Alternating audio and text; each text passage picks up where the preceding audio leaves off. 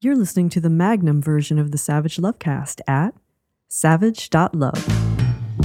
If you're stuck in a relationship quandary, or if you're looking for sexual harmony, well, there's nothing you can't ask on the Savage Lovecast. It snowed here in Seattle. We didn't have a white Christmas, but we had a very white Boxing Day. Anyway, when it snows in Seattle, there's no going into the office, there's no going down to the recording studio. So I am coming to you today from the closet in my bedroom. When I'm not sitting on the floor of the closet in my bedroom with a mic trying to record my podcast, I've been watching movies with the boys to pass the time until the snow melts and we can mask up and leave the house again. We watched Power of the Dog the other night, acclaimed director Jane Campion's new movie about a tortured closet case in the American West a century ago. I really enjoyed it. Then we watched Single All the Way, a new movie about a tortured out of the closet case in New England today. The tortured closet case in Power of the Dog, played by Benedict Cumberbatch, is tormented by his own self loathing and the impossibility of living as an openly gay man a century ago. The tortured out of the closet case in Single All the Way, Peter, he's tormented by his incredibly aggressively supportive family and the impossibility of him having any privacy. Now, Power of the Dog is an Oscar bait prestige picture. Single All the Way is a by the book holiday rom com. You're supposed to think about Power of the Dog and think about it deeply. Rom coms, you're not supposed to think about them at all, much less deeply. Okay, here, here's a quick plot summary. Peter, played by Michael Urie, headed home for the holidays from sunny LA to snowy New England, excited to bring his new boyfriend home to meet the whole family because there is nothing his family wants more than for Peter to meet the right man and settle the fuck down.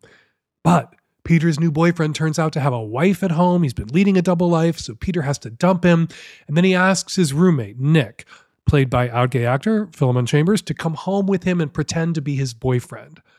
They're besties. They've been living together for a long time. Everyone in Peter's family has already met Nick, and they all think Peter and Nick should be together. So why not, just for the holidays, give Peter's family what they want and pretend that they're boyfriends.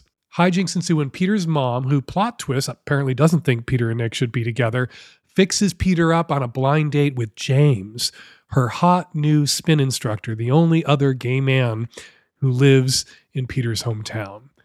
Now, it's obvious to everybody that Peter and Nick are perfect for each other. Everyone knows it except Peter and Nick. Even James, mom's hot spin instructor on the blind date with Peter, he sees it after a couple of dates because Peter won't shut up about Nick. Nick this, Nick that. James is pretty gracious about stepping aside and allowing Peter and Nick by the end of the movie to be together.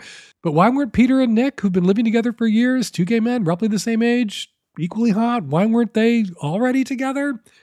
Because they're friends. They were such good friends, such good gay friends. They didn't want to ruin their friendship by having gay sex. Traditional rom coms have always presented a certain sanitized version of heterosexuality, particularly holiday themed rom coms. And why should a rom com with gay leads be held to a different standard or be any better? But those sanitized versions of straight sexuality in straight rom coms, they're at least recognizably straight, idealized straight, but plausible straight. The sanitized version of homosexuality in the handful of gay holiday rom coms we've been subjected to over the last couple of years, and in Single All the Way in particular, not recognizably gay, not plausible gay. In Gayland, in LA, where Peter and Nick live, where everyone who made this movie lives, sex is pretty much how gay friendships start. Sex doesn't ruin gay friendships, sex makes gay friendships. Even if Peter and Nick hadn't slept together already, something they might want to do before they get married at the end of this movie, they should at least be aware that most of their gay male friends have had sex with other gay men who went on to become their friends.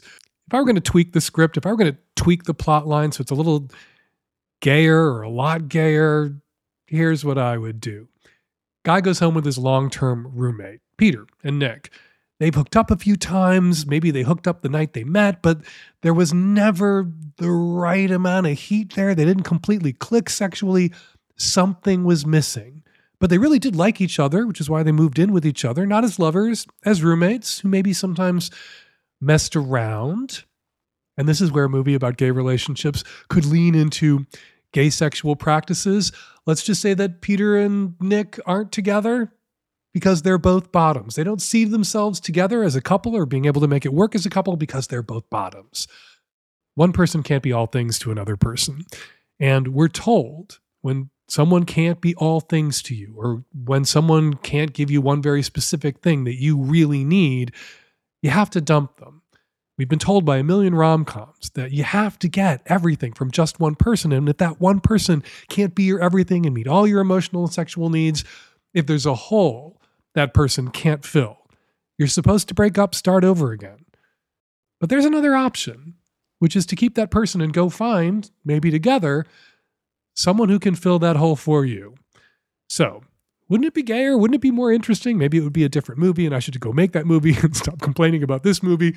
Be more interesting if Peter goes home, gets fixed up with mom's personal trainer, goes on that date, they hit it off. But since there's only one bar in this town, his roommate, Nick, walks in and Peter introduces Nick to James and they all hit it off and wind up having a threesome. And it's amazing and the sex is super hot. And the missing piece all along, it's right there in front of them. The missing piece was another person.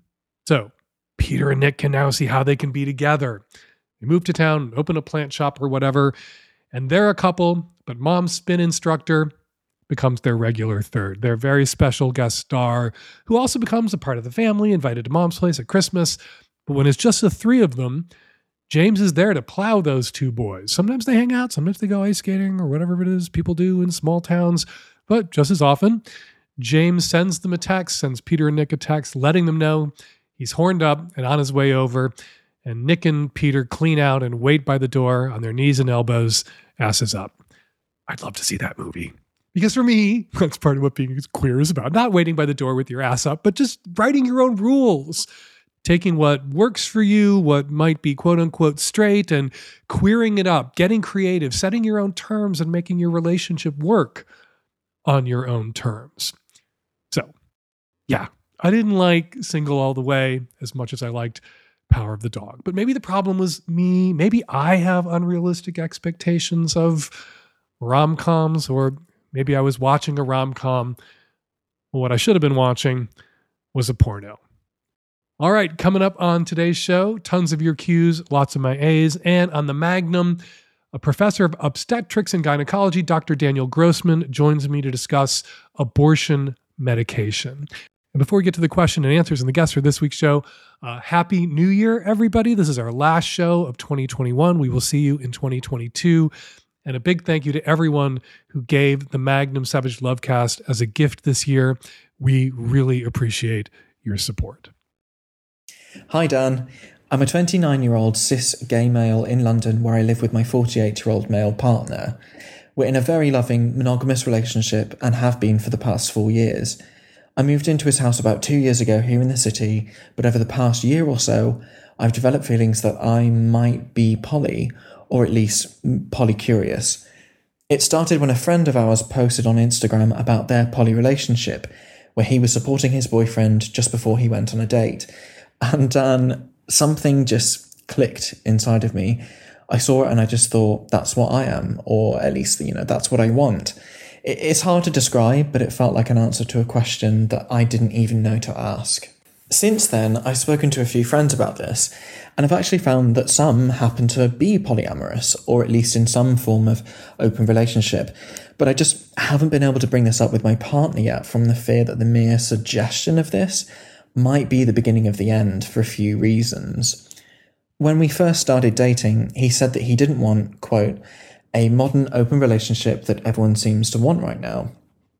At the time, I didn't object to this, since I also thought that this would be the best for me too, especially since that I grew up in the middle of nowhere and you just don't know what you don't know. Since he's nearly 20 years more experienced than I am, I'm presuming that he's been in this situation before and knows what he wants enough to ask for it. We love each other very much and are able to support each other really, really well. I'd be lying if I didn't say that there was some level of codependency between us, both ways. We both have horrifically stressful jobs and are able to take care of each other through those difficult times. The thing is, is that because I only think that I might be poly and I haven't actually, you know, practiced it in any way, I keep going back and forth in my mind of if it's worth bringing this up. Yeah, At the same time, the more that I suppress these thoughts, I also feel that it's hugely unfair to him. So I just feel stuck in this sort of limbo, really. I really value what we have, and I would just love to explore this with the both of us. But he's not great about talking about how he feels. So my question is, Dan, how should I approach this with him? There's only one way you can approach this with your partner, with your boyfriend, and that's with the full understanding that revisiting this subject, which he may feel was closed along with the relationship at the beginning of the relationship, is highly likely to upset him.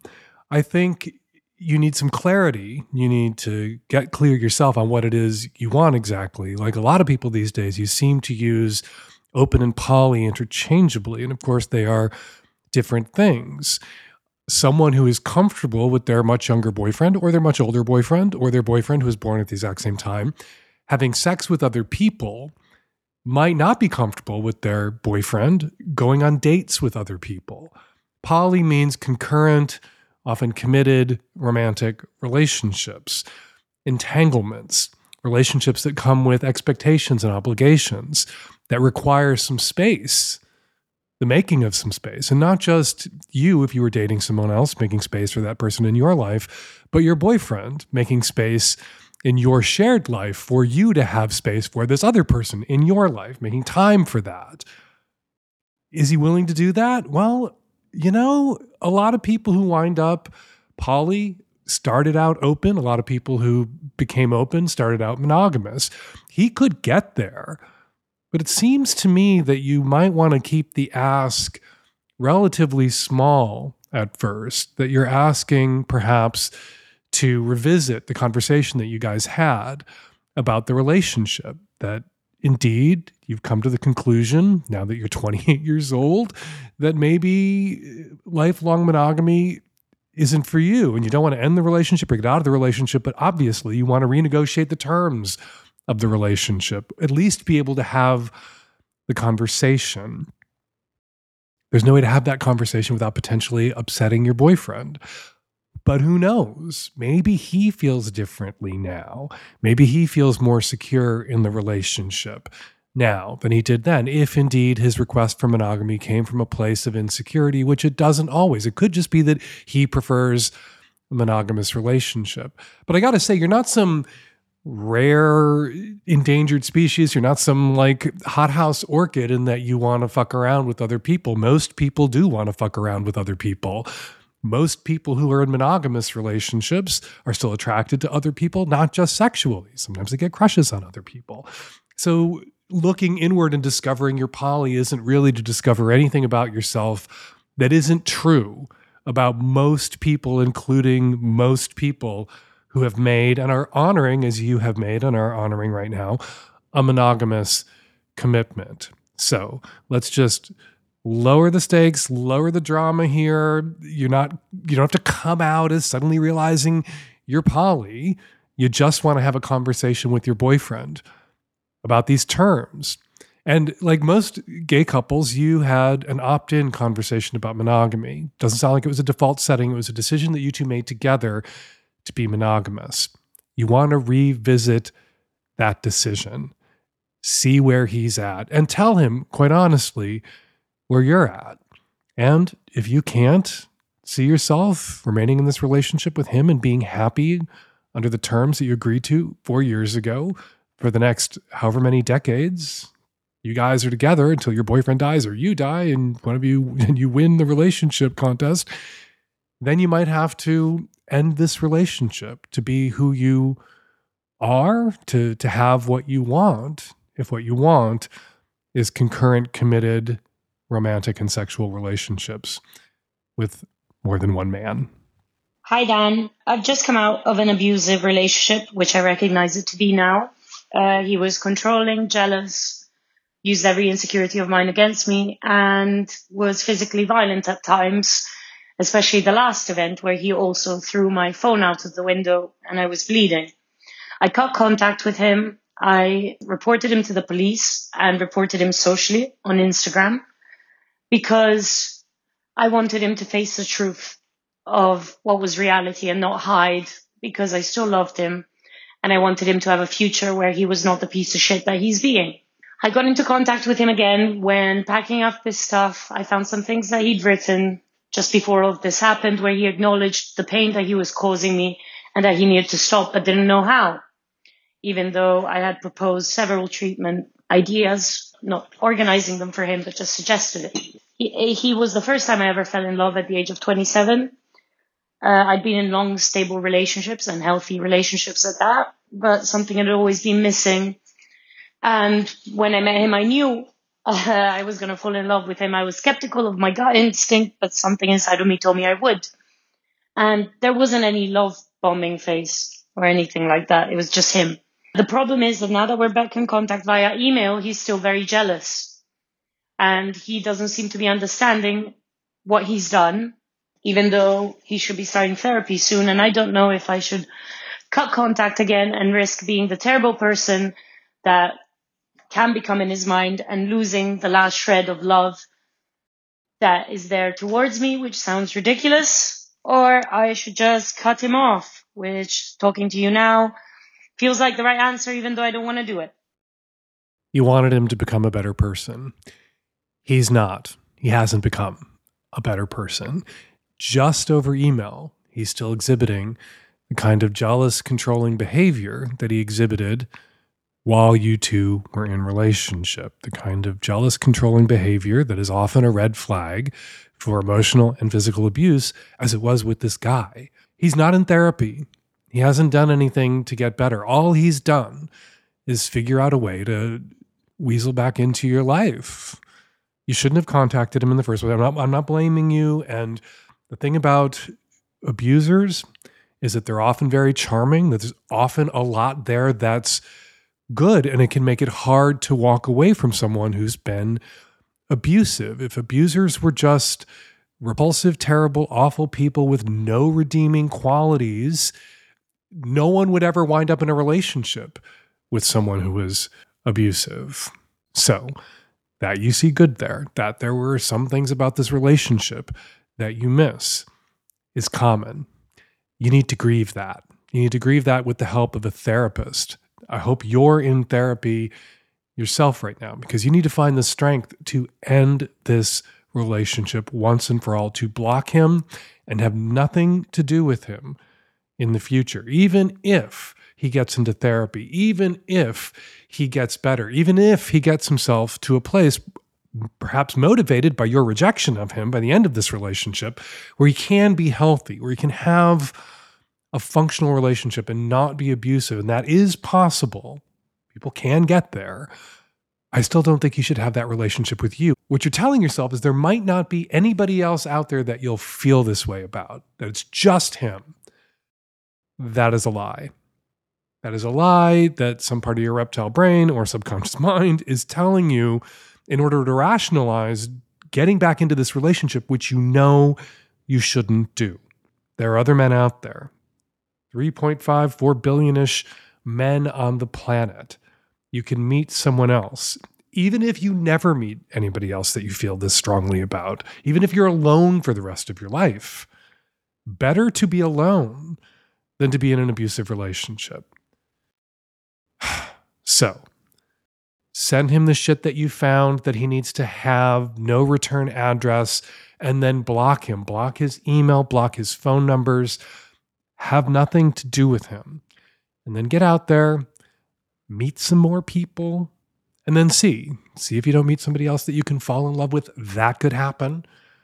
But even if that doesn't happen, you can build a life for yourself that's rich and meaningful and rewarding, even if you're single all your life or single for parts of your life, as most of us are in adulthood.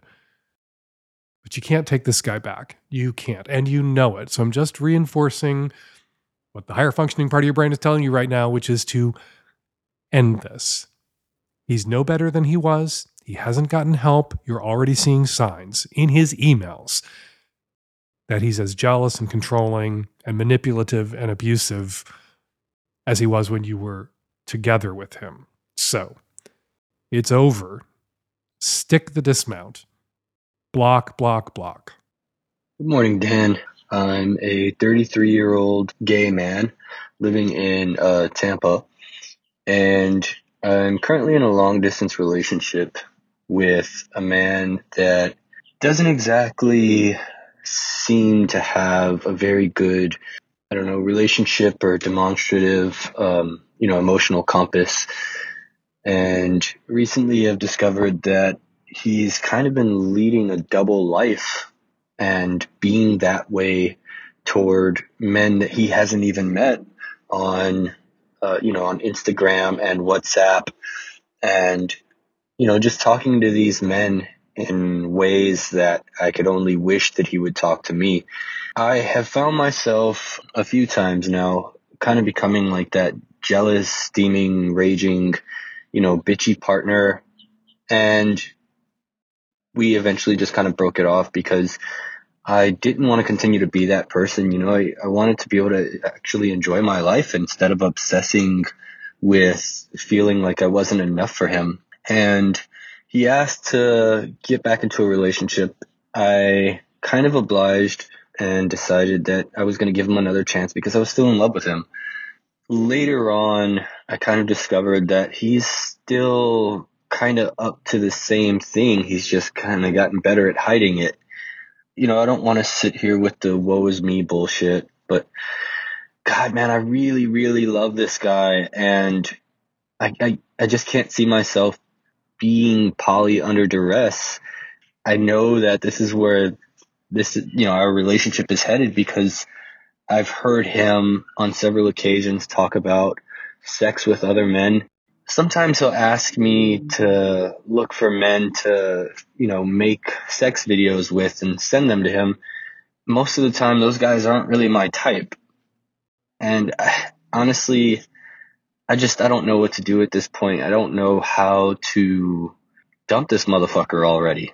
Like, I really love him, but I'm not sure that he's good for my mental moving on. I mean, I have like a humongous emotional bandwidth for people and being that empath just kind of makes me put up with their bullshit until like I can't take it anymore. So I don't know. I mean, do I like take the journey into learning how to be poly so that he could get his needs met? Or do I just call it quits and go after the men that just want me for me? Okay, okay. You love him. That's not enough in the absence of sexual compatibility if you're going to have a romantic and sexual relationship with this guy, who you are sexually, what makes you comfortable, what makes you happy, what makes you feel secure, doesn't mesh well with who he is sexually, what he wants sexually.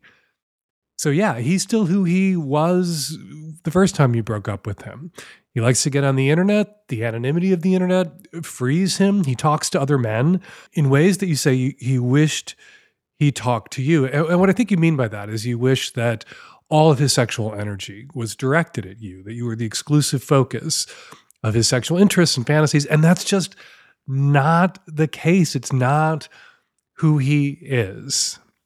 So, what are you going to do? Well, you're not going to make the self identified empath mistake of telling yourself that you can't end this relationship if the only thing that's not working is sex, or that you failed if you can't make it work, or make him work, or fix him, or cure him.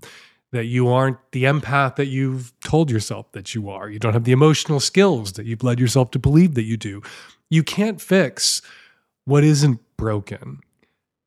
The way he expresses himself sexually, different than how you express yourself sexually, different from what you would like or be most comfortable with in your sexual partner. Doesn't mean he's broken. Doesn't mean you can fix him. Doesn't mean you're broken. Just means you're fundamentally and basically sexually incompatible. And it's not going to change. He can go to some effort to hide it from you if that's what he feels he has to do to keep you in his life. And you can suspend your disbelief and pretend when he is successfully hiding it from you that he isn't who you always knew him to be sexually. But in the end, yeah, there's going to be a crack up. He's going to ask you for sex videos, or you're going to find out he's created a new Instagram account where he's flirting with people in your area or people that you know.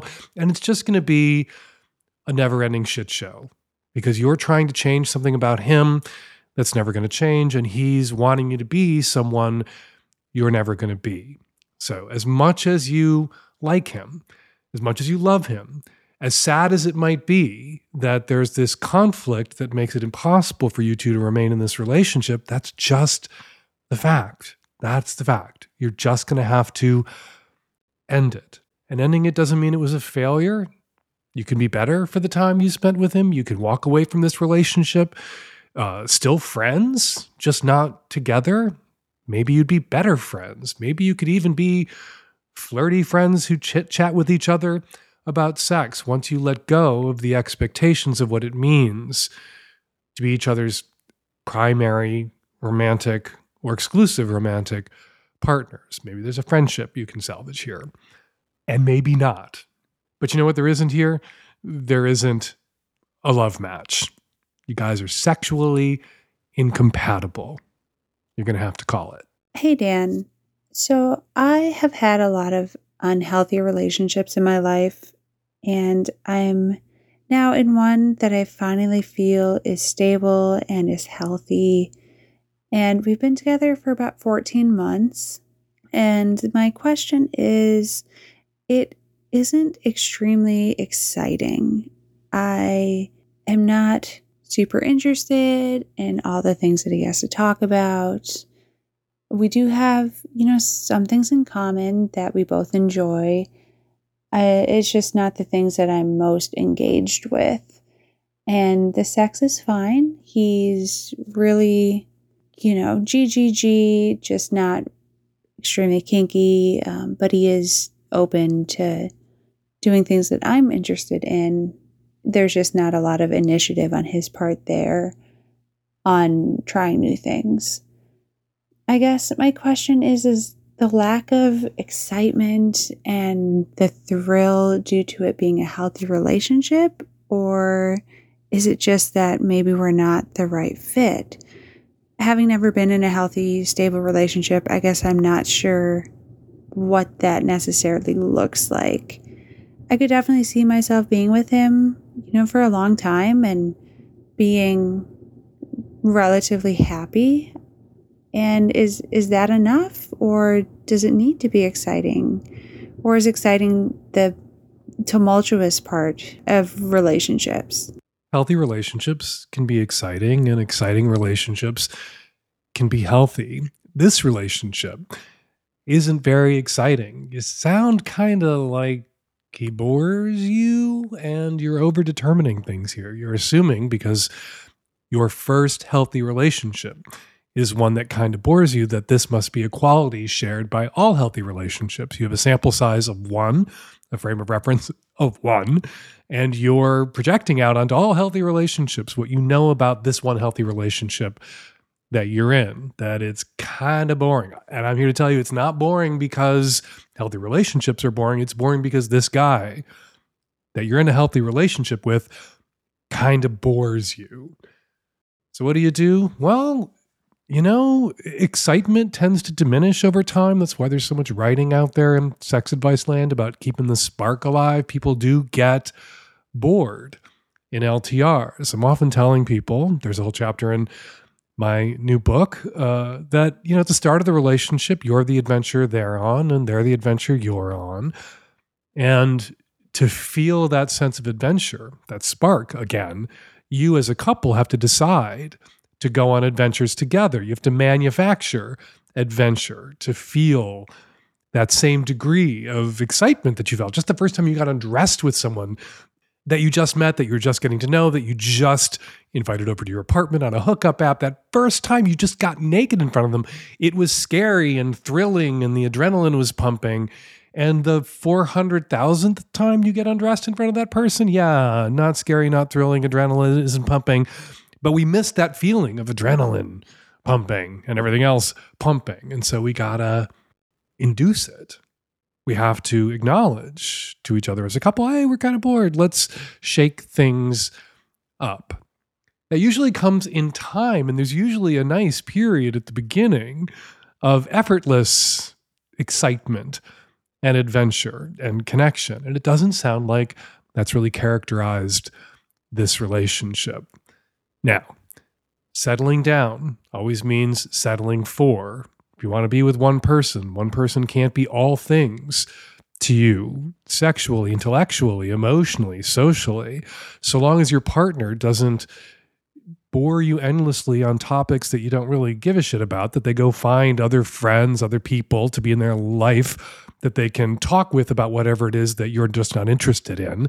Uh, and so long as they don't try to prevent you from cultivating relationships with other people, non sexual relationships, if this is a sexually exclusive relationship, you can definitely make this work. Sometimes it's really great for very different people with very different interests to be together, not to shove their interests down each other's throats endlessly and tediously, but to get out there in the world and do the shit that they enjoy and talk about the shit that obsesses them with other people who enjoy and obsess about it, and then come home to the person who loves them, who's there for them, and isn't threatened by them having those kinds of relationships with other people, getting those kinds of needs met by other people.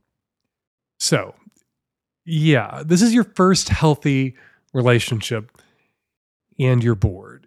I don't want to encourage you to end the first good, healthy relationship that you're in, but I got to tell you, you could find other partners that you had a healthy connection with, you had good, stable relationships with that excited you more, that you had more in common with, more to talk about, who didn't bore the fuck out of you, who had sexual interests and needs that they threw out there on the table that you were excited to meet. They just weren't meeting your needs endlessly and maybe be less bored by.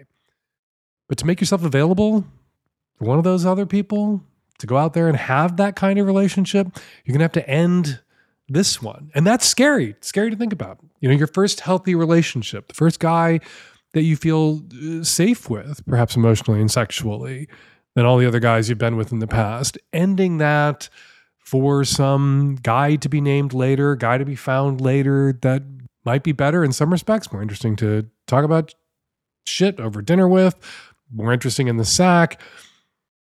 It's scary. But to find that guy means you got to let go of this guy. Hey, Dan. Question How to really top somebody, really dom somebody, not BDSM dom, but you know, kind of light, I guess, stuff like restraints, um, holding down, being forceful, telling the person what they can and can't do while we're in the act of sex. I don't know. I just don't, I feel kind of like I'm acting while I'm doing it. And it, that makes me feel inauthentic. So it doesn't really feel sexy to me because I think authenticity and vulnerability is quite sexy. And because I, yeah, because I see that as not being authentic, it doesn't feel sexy to me. Um, I'm not like a super duper bottom. I'm masc looking lesbian, non binary, just sort of coming out non binary. But yeah, I don't have, I'm on top a lot, but I don't really, I'm not forcefully on top or dominating somebody. And I just was wondering if you or any of your listeners have any tips about where I can start and how to not feel like I'm acting when I'm telling the person what I want them to or not to do. Yeah, I mean, we have safe word and stuff. So, like, I know the other day she kind of was like, oh, we didn't need to stop then, or you didn't need to sort of ask me if I was okay. If I wasn't, I would have used a safe word. So, I'm just too nice, I think. I don't even know. I'm always checking in. it's not sexy when you want to be kind of controlled. So help, please. You don't need my help. You're already getting the best kind of help from the person you're dating. You're getting feedback. Continue to solicit that feedback. What you need to do, it might help if you're trying to establish a DS relationship, is there are times you declare a timeout from the DS dynamic, and that person, your sub, is empowered to say anything, to critique your performance, to tell you what they wished you'd done, and you will file that away and then not be destroyed by it. You're building a dynamic together. You're creating a little play together. That's why they call it play.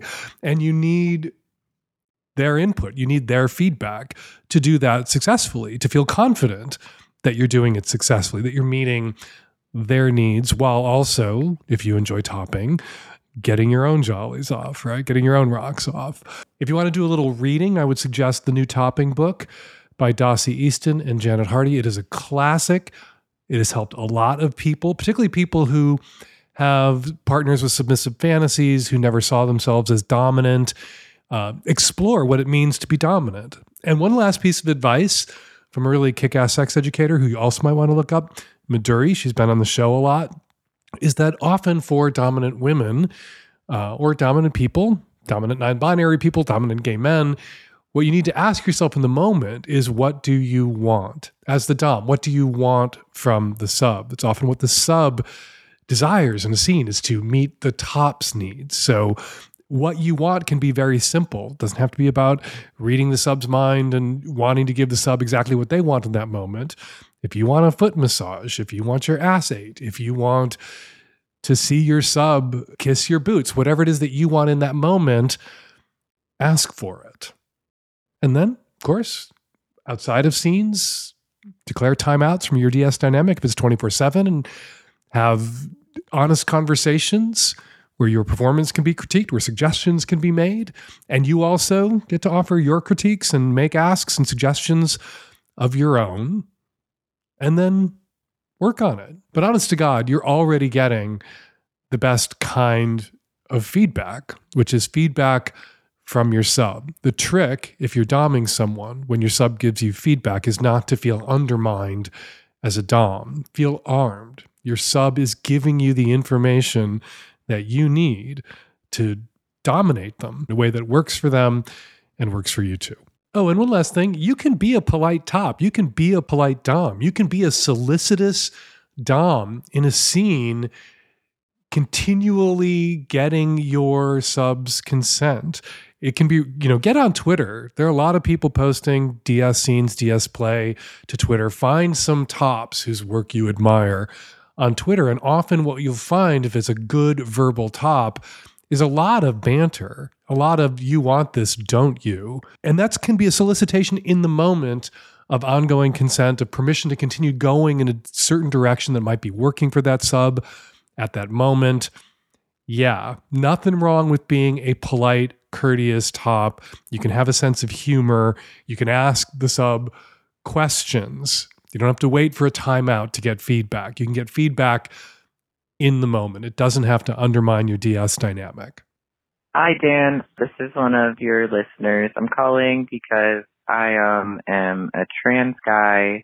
I've been single for a year and um, I just had top surgery and I'm like ready to get out there, but I haven't dated since transitioning and I'm having a lot of trouble figuring out what apps are good for dating. Should I move to New York City if I want to date? I don't know. I live in Philly and there are definitely queer people here, but I'm just not really sure. So if you know anything about best ways to go about dating as like a bisexual trans guy who maybe passes like 70% of the time, not 100, uh, that would be great. You don't have to move to New York City to date as an out trans person. Lots of out trans people dating in cities, big and small, all over the country. And I'm here to tell you that all the apps are terrible. Everyone seems to be in unanimous agreement that all the apps are terrible. Everybody feels that way because everybody's been badly treated by somebody on the apps or gotten grief or had a string of bad luck. And so, yeah, everyone thinks the apps are terrible until that moment when an app works for them.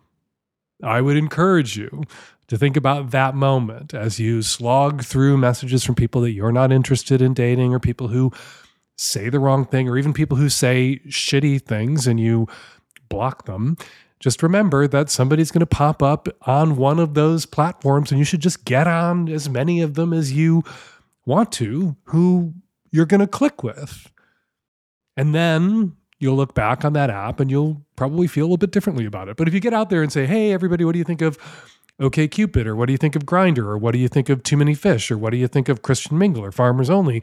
you'll hear from people who had bad experiences that they're terrible.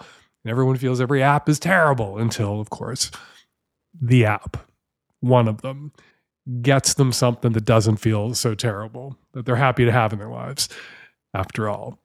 The best way to get out there and date uh, is to be honest about who you are and where you're at because the person you want to attract right now, the person you want to bring into your life is someone who is into you for who you are and where you're at. So just put it out there. Recently completed my transition out trans bi guy, looking to dip my toe back into dating and hooking up. And then you'll hear from people who are open to you. And hopefully you'll hear from some people who are sensitive to where you're at right now, who would be honored to be the first person that you went on a date with. You might hear from some people who fetishize you. You don't have to go on a date with those people. You might hear from some people who are shitty, who give you grief. You don't have to give those people your time or attention. You don't have to engage with them. You just have to block them. And then, yeah, then you'll meet somebody. And don't go into it with a scarcity mindset. We had a trans man on the show recently who got on Grindr for the first time and was a little overwhelmed by all of the positive messages that he was getting from gay men who were open to hooking up with or dating a trans guy. And I called him back because I wanted to ask him if he got any grief because, you know, some people are assholes and gay men are people and some gay men are assholes. And he hadn't gotten any grief, which I thought was a really good sign. So take the risk, put yourself out there. It is the only way that you'll meet someone or meet people that you want to be with and who want to be with you, but they can't want to be with you if they don't know who you are or where you're at. So tell them, tell them exactly who you are and where you're at. We're going to take a quick break from your calls to speak with Dr. Daniel Grossman, a professor of obstetrics and gynecology at the University of California, San Francisco. Dr. Grossman is the co author of an editorial published in the journal BMJ Sexual and Reproductive Health, calling for, quote, the advanced provision of abortion medications in the United States, something I called for recently at the top of the Savage Lovecast. Dr. Grossman also directs a policy oriented research program called Advancing New Standards in Reproductive Health, and he provides patient care, including abortion care, at San Francisco General Hospital. Hey, Dr. Grossman, thank you so much for coming on the show thank you so much for inviting me. So, can you quickly walk us through medication abortion or medical abortion, how it works, how you pronounce the names of those drugs, and how we know it's safe? Sure. Um, so, medication abortion, or I guess I should say the, the the most effective and commonly used medication abortion regimen that we use in clinics involves two pills. The first one is called mifepristone, and that pill is just swallowed normally. And then the second medication is called misoprostol. And the most common way that that's administered is take four pills and they're put buccally, which is in this, like in the cheek pocket between your cheek and teeth and your gums, and let them sit there for 30 minutes and, and dissolve and then swallow what's left. And then, and it's used up through about 10 or 11 weeks of pregnancy. And within a couple hours after taking the misoprostol, um, people start bleeding and then expel the pregnancy. So the first pill, mifepristone, works by blocking the hormone called progesterone, which is really important early in pregnancy.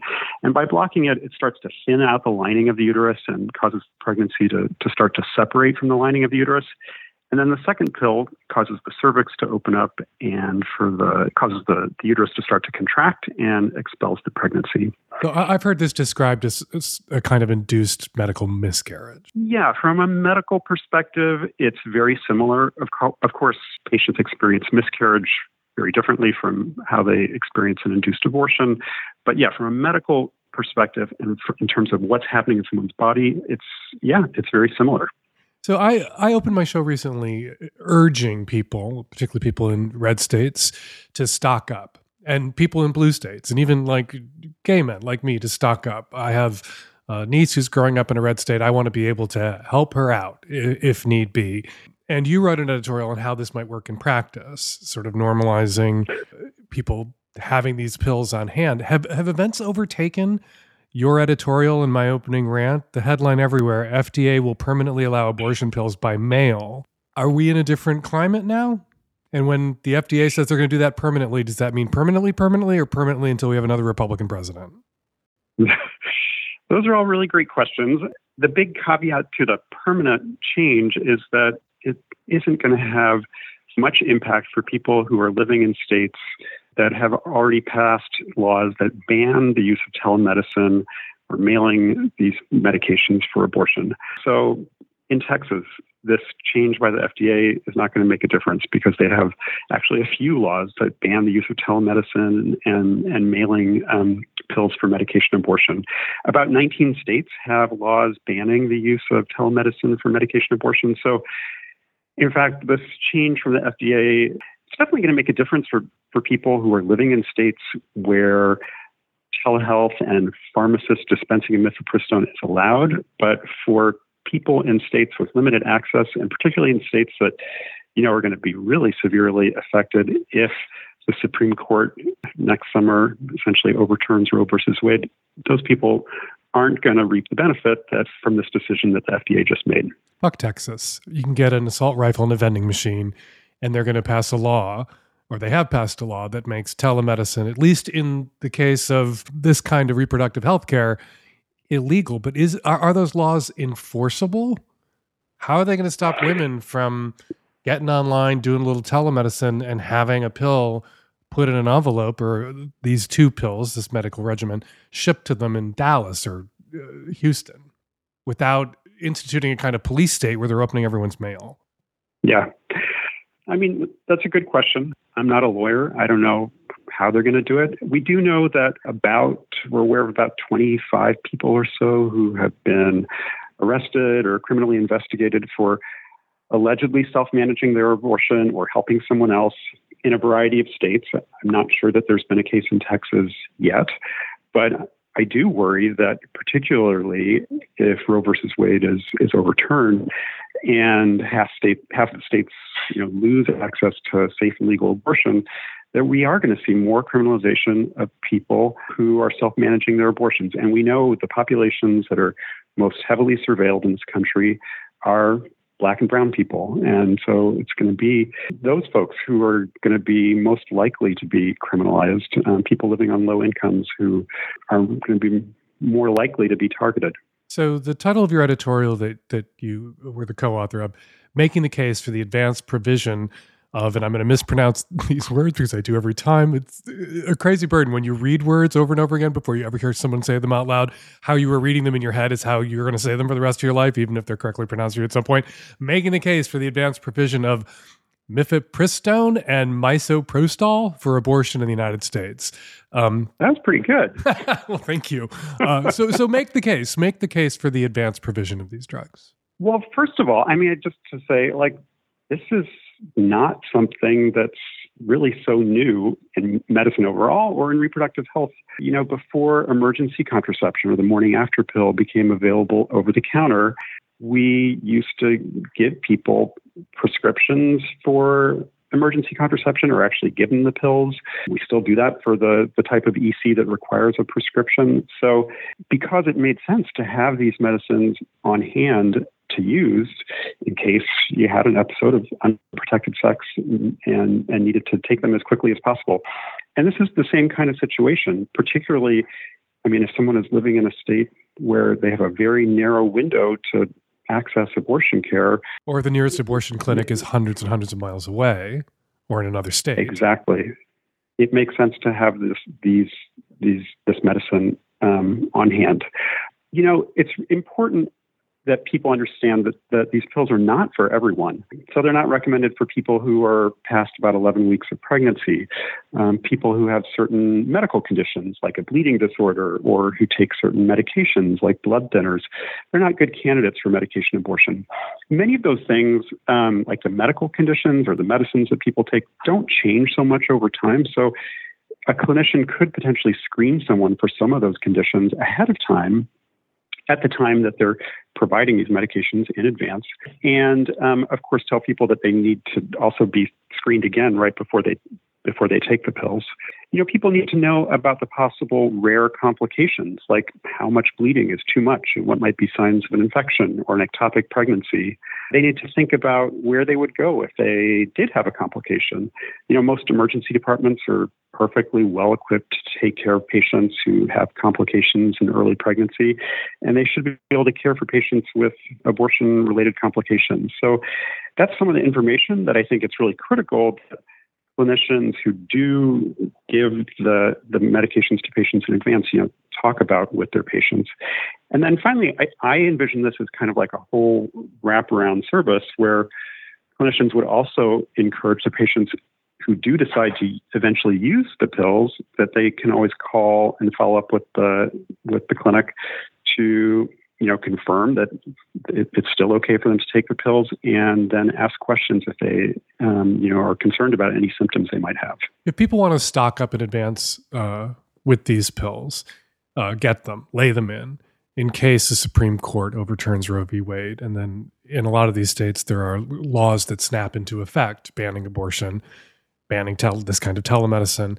Uh, if the Supreme Court should overturn Roe v. Wade, how long can someone keep these pills on hand? How what, what's their shelf life? So little, it depends a little bit on the specific product, but um, my understanding is that in general, the mifepristone um, pills are labeled with an expiration date about five years into the future, and then the misoprostol pills generally about two years. The misoprostol pills, in particular, are very sensitive to um, humidity, so they usually come in like the blister packs. And if the blister pack is damaged at all, then that um, that shelf life could get really shortened. But um, as long as the package isn't damaged, then uh, the misoprostol pills should last for about two years. These are scary times. I do want to point out that you're a dude. I'm a dude. I'm a gay man. You're a gay man. We're having this conversation about reproductive health services, primarily for women, for some handful of non binary or trans men. I care very passionately about this issue and its connection to gay rights, to bodily autonomy. Seems obvious to me, but there are a lot of gay men out there who don't think this is about us or implicates us or, or that we should care about it. You obviously care about it very much. I do. I mean, I have a personal connection too. I am the co-parent of two amazing young women. I formed a family with, with two wonderful lesbian women. I'm really committed to ensuring that, that my kids and their friends and their generation retain access, you know, to the full range of reproductive health care, including safe abortion. And I also recognize, you know, that I was able to form this family that I wanted when I wanted because of my privilege. And, you know, I believe that everyone, regardless of their race, ethnicity, gender identity, sexual orientation, income, or certainly wherever they live, they should have that same right. And of course, as you pointed out too, I mean, if you think they're only that the right is only going after abortion and they're not going to go after gay marriage or you know any of these other rights that on some level are also based on a right to privacy i mean you're really deeply mistaken i think They're going to come for abortion and then they're going to stick around to undo Griswold versus Connecticut, which legalized the right to contraception. They're going to undo Lawrence v. Texas if they can get away with it, which decriminalized sodomy and not just gay sodomy, which is what everyone thinks of when you hear the word sodomy. They think of butt fucking. Uh, sodomy is any sex act that isn't open to reproduction, which includes straight oral sex, also straight sex with contraception. And people who don't see their agenda in its totality are fooling themselves, are kidding themselves, are in denial about the implications here. I would be for protecting the rights of, women to control their own reproductive health care, whether or not I looked further down the road and saw my own rights to, to be married or to be sexual uh, on the line or targeted by the same people. But still, the inability of some gay men to see that we have a common enemy here in the religious right, these fundamentalist Christian conservatives, these right wingers on the Supreme Court, uh, a common enemy with, with women and other people with uteruses drives me up a wall, makes me crazy. I get emails whenever I talk about it on the show from gay men who are like, none of my business. Why should I care? And it makes me nuts. Well, I really appreciate you highlighting why this why we need to care because it's so important. I think you know people who are looking for ways to help right now, in addition to learning more about um, abortion pills, I would just really encourage them to support their local abortion fund or a fund that's operating in Texas or another state with limited access. You know, abortion funds provide financial and logistic support to patients who are seeking abortion care. They help them pay for the procedure, they help them pay for travel. Um, they're already playing a critical role in helping people who are living on low incomes access abortion care, and they're going to be playing an even more important role as access becomes more constrained. And you know, they're going to be helping people get from one state to another um, where they can access legal care. So I really encourage people to go to the website of the National Network of Abortion Funds to find a fund to, to donate to. Terry and I make a monthly donation to that fund, to the national, uh, to the one you just cited. Terry's always posting about it to Instagram and encouraging other people, uh, including other gay men, lots of the gay men who follow him, to make donations to that organization or one of them. And uh, so I completely endorse and support and uh, uh, that. And I'm glad you brought it up. That's great. So, uh, Dr. Grossman, uh, people who are interested in reading your editorial on the case for advanced provision of mifepristone and misoprostol, uh, where can they find you? Got it. you can follow me on Twitter. I'm Dr. D. Grossman, G R O S S M A N. You can also go to my research program at the University of California, San Francisco, is answer, A N S I R H org um, and find the article there. Well, thank you so much for coming on. I hope you'll come back on the show sometime. Thank you so much for having me. Hey, Lovecast fam. I am a young 30 something year old, mostly hetero woman on the West Coast. I am in a relationship with somebody who started out as a friend, a romantic relationship with somebody who started out as a friend maybe five years ago. We became very, very, very, very best friends a little over two years ago. And then, of course, started dating, said it's fucking, um, after falling in love about a year ago. The main reason we didn't fuck for so long during our initial best friendship was because we have a lot of differences of opinion and lifestyle and worldview. One of them being that I'm non-monogamous and he is very much monogamous and holds a lot of traditional ideals why I loved this person as a friend and very much love him as a as a romantic partner now is largely because he's very compassionate, very patient, empathetic, open to discourse, even though we hold many different ideas concerning things like what I consider, I don't know, basically gender roles, gender rights, um, all kinds of human rights issues. He's, like I said, a kind person, and that does come across in these conversations, but I some of the things he says still does infuriate me.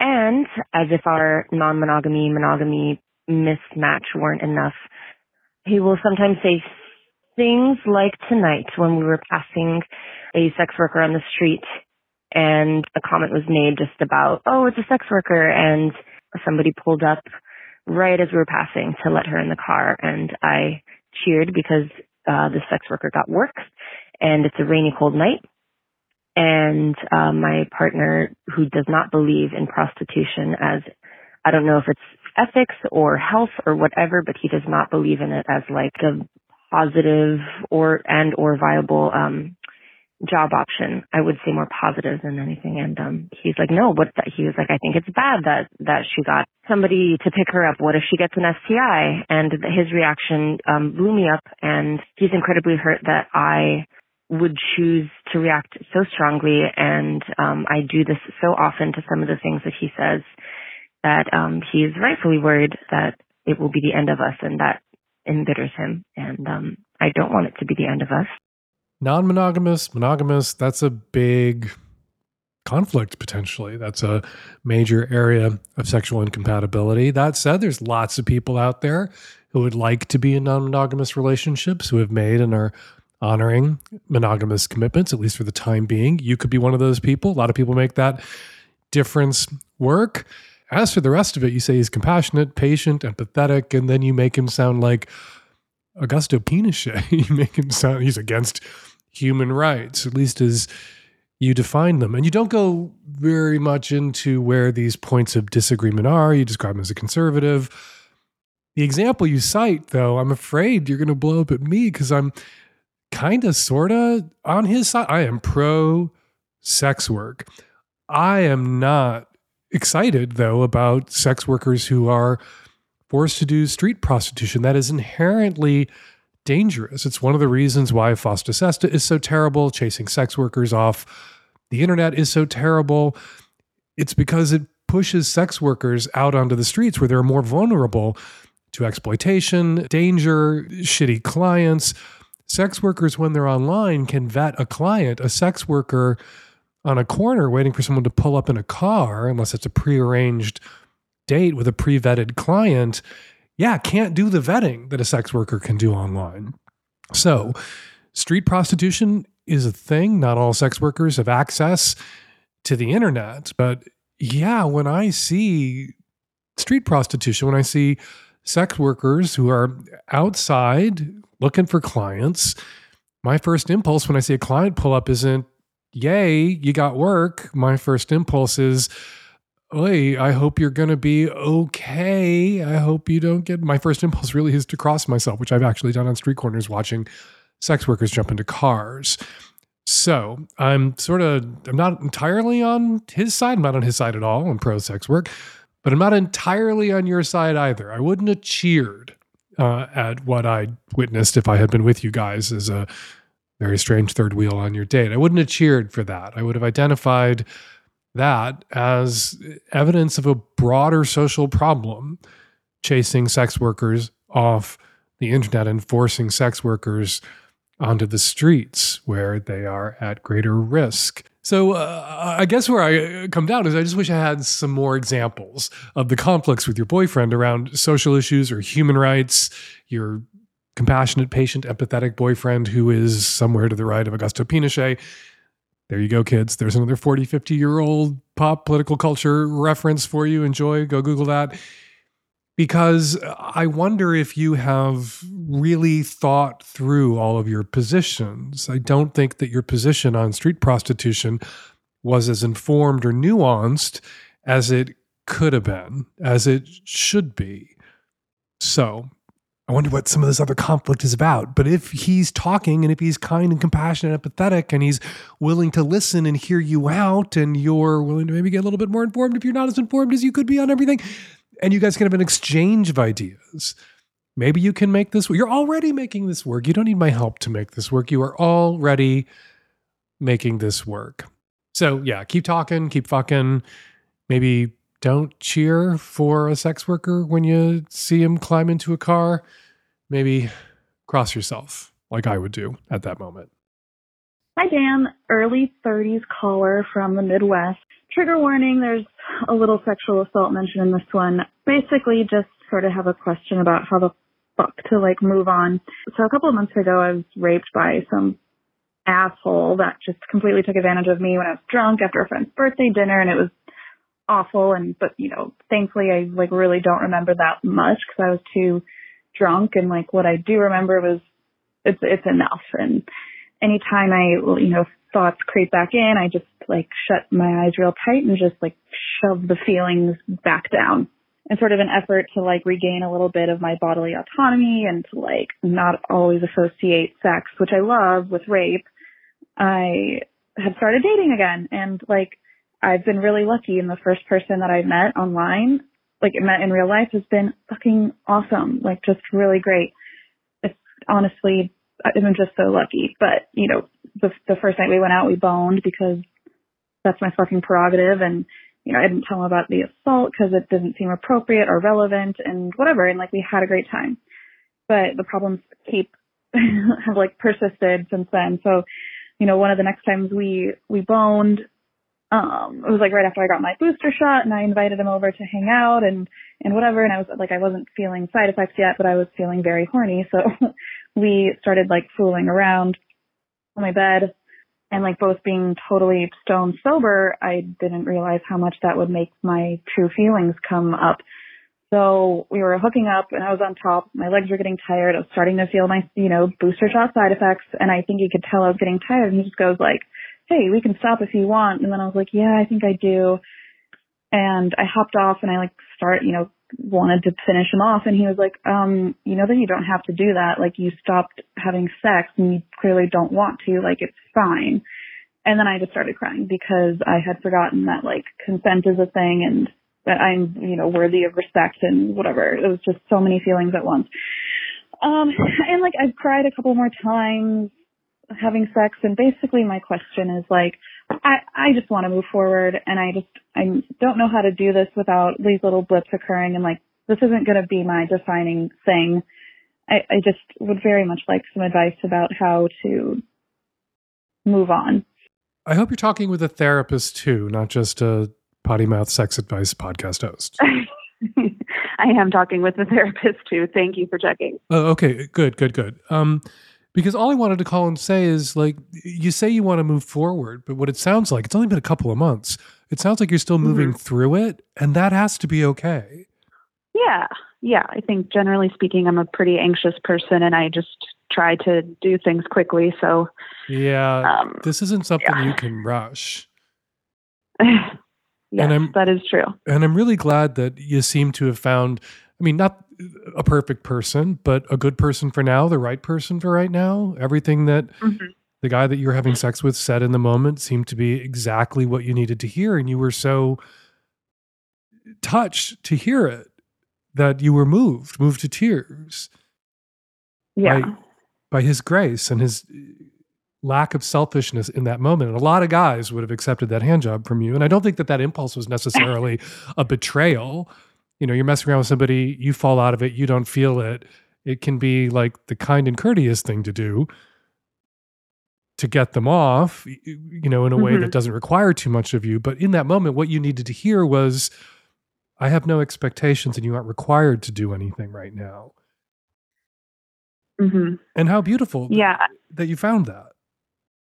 Absolutely. And I, I think it's also like, you know, my impulse to do that is sort of indicative to my general sex drive and just sort of being confronted with how things are changing. And now I just like, I don't really want to do that in the ver- at this very moment. So it was, it was nice to not be, almost feel required to do that. Right. You don't want to be burdened by other people's expectations. Uh, maybe you even need a, I mean, it's a little weird. I mean, I don't want to say it quite like this because it sounds weird coming out of my mouth. I'm not saying it's weird that you're saying this, but like to get permission from a male partner in that moment to basically shove aside the way you were socialized as a woman to always meet the man's needs and never disappoint a, a, a male partner Oh my God. Yes. was kind of empowering, kind of a gift. It's a gift most people, I think most women ultimately give themselves. And there's nothing wrong that you may have gotten it in that moment from this manic pixie dream guy. But I think that's he why, is a manic pixie dream guy. Oh my God. and I think that's why you cried. Like you're I- Yeah. I worry that you're attaching sadness or or negatives to the release of the tears in that moment. And I think that you Mhm. can see it from a slightly different angle and regard it as something as a breakthrough, something joyful and empowering, even if it dredged up a powerful feeling. Absolutely. Yeah, absolutely. It's just a lot to work through, like you said, and not work past. Yeah, yeah. You say you want to move forward, but you know it's a rocky path, and you're going to have to to walk it to, to to move forward. And you are, you are. Mm-hmm. And uh, don't regard the tears and the powerful feelings that you're having in the moment while you're being sexual as a setback, but as a step. Absolutely. I just don't always want to be like this forever. I very much want to get back to the person I've become, you know, a lot, a lot by listening to your podcast. And you will, you will. But you're forever, you know, we're always forever changed by our experiences. hmm and our traumas and we carry them forward and we learn to walk with them but they're always a part of who we are so if you set as a goal for yourself expunging this or Mhm. never sort of being triggered ever again or having these feelings of being overwhelmed because of the way you were violated you're setting yourself up for failure right you have to be as generous with yourself at those moments as this guy was that you just met. Right. You should be able to do that for That's yourself the hard too. part.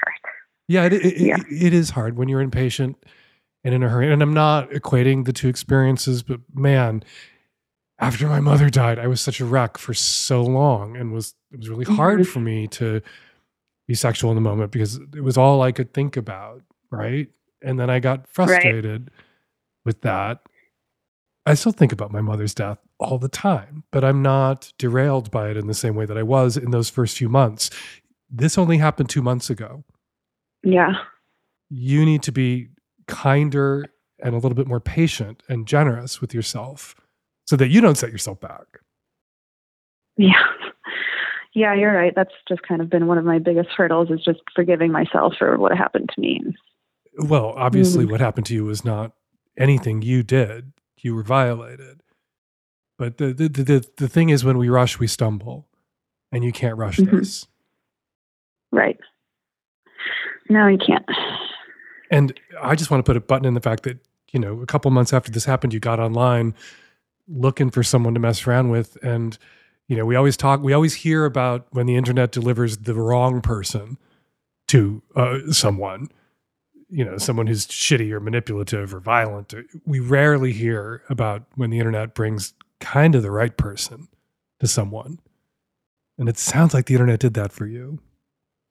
It's kind of wild, isn't it? Kind of great. That's why I wanted to put a button He's in it. continuing to be really, really incredible. I, I'm I'm glad you found him. Which is not to say that like he's chemotherapy, he's healing you. Right. You brought him in. You went and found him. You recognized in him what it was that you needed or still want right now, and that he's the right person to be with you at this moment. You're doing this. He's not doing it. And I'm definitely not putting the onus of any of my like recovery or healing or anything on him. It's he's just sort of like a he's a nice to have in addition to all of the other steps that I am taking towards, you know, recovery, I guess. I don't know if that's yeah. the right word. Which is why I'm glad you're in therapy. Yes. I'm glad you called. Wonderful person. and yeah, I just want to leave you with like when we rush, when we hurry ourselves, we stumble. Don't hurry yourself. All right. Okay? Thank you so much for calling, Dan. I really appreciate it. Happy holidays. Give my regards to the manic pixie dream boy. I sure will. Thank you. Okay, bye. Hi, Dan. I am 30. I live in the Midwest, and I think I'm going to break up with my long term partner. There have been some things over the past few years that have should have been red flags to me. Well, he's recently done some things that have been very concerning to me. And um, although he has not physically hit me, there are many conversations where I will be mocked basically mocking my tone of voice, my words, even recently saying things like, well, you do you and let everyone else do you too.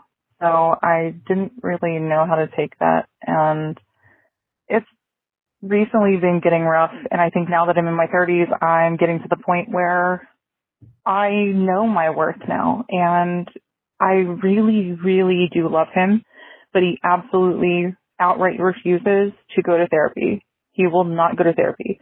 And he's dealing with the same kind of childhood trauma that I am. So that that's just hard. I know that. But uh, I don't know what to do. So I don't know. I, I'm a little worried that when I if I were to do that and, you know, like move to a different room in our house that we're still renting, then at that point, like he might have to go and live with his mom or something. And he doesn't deserve that but I I don't know what to do and I'm lost, but I feel like I do deserve to be treated better and he's told me that he won't treat me any better. Don't take that shit from him. Leave that. Leave him. Mm. Leave the shit that he is.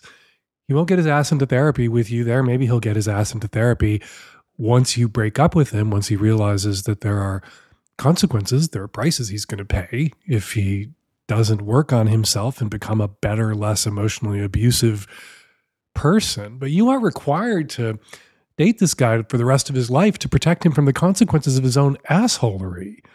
You say that if you break up with him, he might have to move back in with his mommy. Okay. Th- Then you say he doesn't deserve that. Well, you don't deserve to be treated like shit.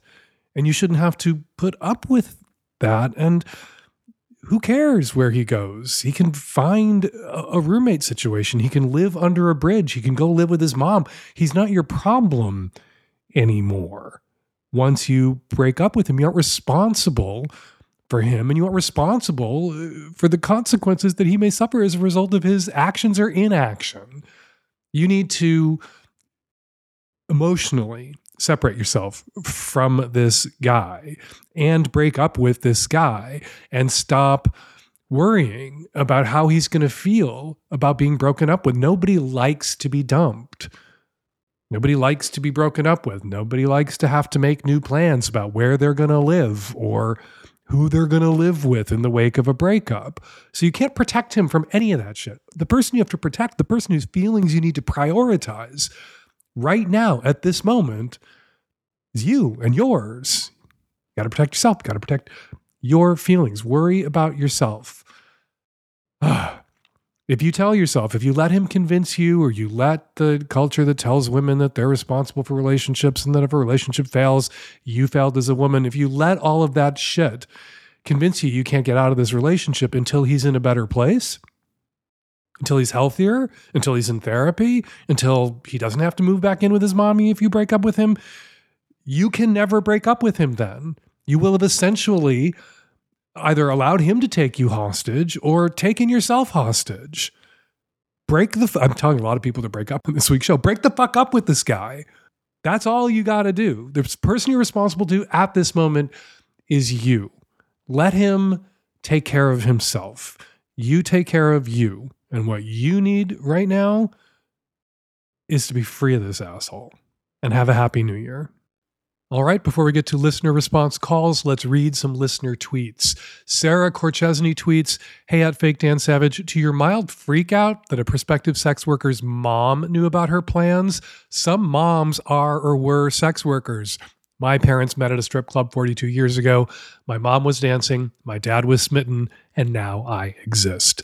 That's a very good point, Sarah. I would add that some dads are also sex workers. And hey, I'm glad your parents told you the truth about how they met, which made it possible for you to make this very good point to me, Sarah. Not just possible for you to exist, but possible for you to tweet at me about my podcast. There's a whole chapter in my newest book, Savage Love from A to Z, about why people who met sleazy don't share the truth about how they met, particularly with their kids, and why they should. You might want to pick that up. Everybody might want to pick that up. Tyler Rose, RPG, tweets Hey, Savage Lovecast, an NBA gender person who likes women is, I'm going to butcher this word as I try to pronounce it, feminamoric. Femin, feminamoric, or trixic, Tyler Rose says. Trixic. Thank you, Tyler Rose. I will add feminamoric to my spreadsheet of hyper individualized sexual orientations and gender identities. There are a lot to keep track of. It's a little like collecting stamps. Thank you, Tyler Rose. I will add feminamoric to my spreadsheet of hyper individualized sexual orientations and gender identities. And finally, Strawberry Times tweets listening to the Savage Lovecast and audibly yelled, Oh no, when the caller said they were 19 years old and engaged. I knew Dan would call it out. I fell in love at 17, but we dated for 14 years before we got married. Glad I waited and we matured together. I'm glad you waited too Strawberry Times. I am a big fan of long engagements, as I told that caller. Glad yours worked out, and I hope theirs works out too. All right, if you want me to read your tweet on an upcoming episode of the Savage Lovecast, be sure to use the hashtag Savage Lovecast. And thank you to everybody who tweeted about the show over the last week or posted to your Instagram stories about the show. We really appreciate the support. And now, listener response calls. To the caller in the recent podcast calling for advice about the campsite rule regarding her, her young engaged lover, uh, while I agree with Dan that sometimes you got to do what you got to do, et cetera, et cetera, I think it would be a mistake to keep things going with this guy once he's married. Maybe it's just a coincidence that now he's much more ready to give you an emotional relationship. But the fact that you circle back around and he's engaged under duress and suddenly much more interested in you, uh, I'm not saying his feelings aren't real, but I'd be worried that, that their reaction, you don't say how young he is. So, I mean, that's possible. That is him just reacting to the fact that he's stuck with somebody he doesn't want to be with. and you and he sees you as an emotional escape hatch. You know, don't take this the wrong way. Also, if his family is so involved in his life that they can dictate these sorts of terms and even find a woman willing to go along with it, I feel like the odds of keeping an affair going without getting caught are going to be very slim. And the fact that he's willing to go along with it as well suggests to me that he's going to be conflicted, which is likely to cause him, you know, depending how young he is, to do something drastic and foolish and maybe blow up his life and cause a lot of drama. I uh, it might I think it would be easier to just sort of quietly you know just sort of quietly let him go before the wedding you know don't sleep with him you know the night before or anything like that but just just slowly distance yourself maybe you know just pull back to a texting friendship because i think that might be emotionally safer for him especially but also for you Hey, Dan, this is to the young New Englander in episode 791 who is looking for her long lost love after a three way that didn't quite work out. Hi there, New Englander. Something you said in your call jumped out at me. You said you had been cradled by past partners and couples. In fact, you said it twice. What these people were doing was not cradling you. They were likely practicing what Dan calls the campsite rule. They were showing good stewardship of a young, intelligent woman who's exploring new sexual terrain. Being cradled is not a component we want to carry into adult relationships of any form. Speaking from experience, the third person or unicorn can and should also practice good stewardship of the other two. By stealing the show, as you admitted, what you did was build a wall with that guy instead of a bridge. And good stewardship is all about building bridges. So the next time you're in a three way and you feel a spiritual, transcendental, revolutionary connection, to use some of the words you used, with only one of them, practice good stewardship. Then you might score the digits of your long lost love. This is in response to episode 791, the caller whose partner couldn't come up with a term to describe their gender and sexuality. I noticed the caller said that their partner couldn't use the word queer because they present as a white cis male. But just because somebody has to live in the closet doesn't mean they aren't queer. I don't understand why this person can't use that catch all term. Uh, it seems like somebody may have been gatekeeping that term and gave the caller some pretty nasty information, I would just let their partner use the word queer. It seems to pretty much sum everything up. And then if they want to get into the specifics of it with someone, they can. And we're going to leave it there. Got a question for next week's show or a comment about something I said on this week's show? The best way to get us your questions and your comments is to use the voice memo app on your phone to record your question or your comment and then email it to us at voicemail at savagelovecast.com. You can also call us at 206 302 2064. The opening festival of Hump 2022 is playing in Seattle, Portland, San Francisco, and Olympia throughout January, February, and March with a whole new lineup of new smutty films that we just put together. And I gotta say, you're sitting on the Hump jury this year, it may be our best Hump ever. Tickets are on sale now, and as a special gift, every purchase comes with a free one month Magnum subscription to the Savage Lovecast. Go to humpfilmfest.com to grab your tickets and claim your Magnum sub today. And for Magnum subscribers, we're doing something a little different with Sack Lunch in January. On Thursday, January 6th, instead of hosting a lunchtime online hangout, I will be hosting Happy Sack, a happy hour Zoom, 6 p.m. Pacific time, 9 p.m. Eastern time. And to mix it up, we'll be playing a few rounds of raunchy games as one magnum sized happy family. Be on the lookout for more details. Come into your email inboxes, Magnum subs soon. Follow me on Twitter at Fake Dan Savage. Follow Dr. Daniel Grossman on Twitter at Dr. D. Grossman. The Savage Lovecast is produced every week by Nancy Hartunian and me and the tech savvy at risk youth and Nancy. We'll all be back at you next week with an installment of the Savage Lovecast. Thank you for downloading.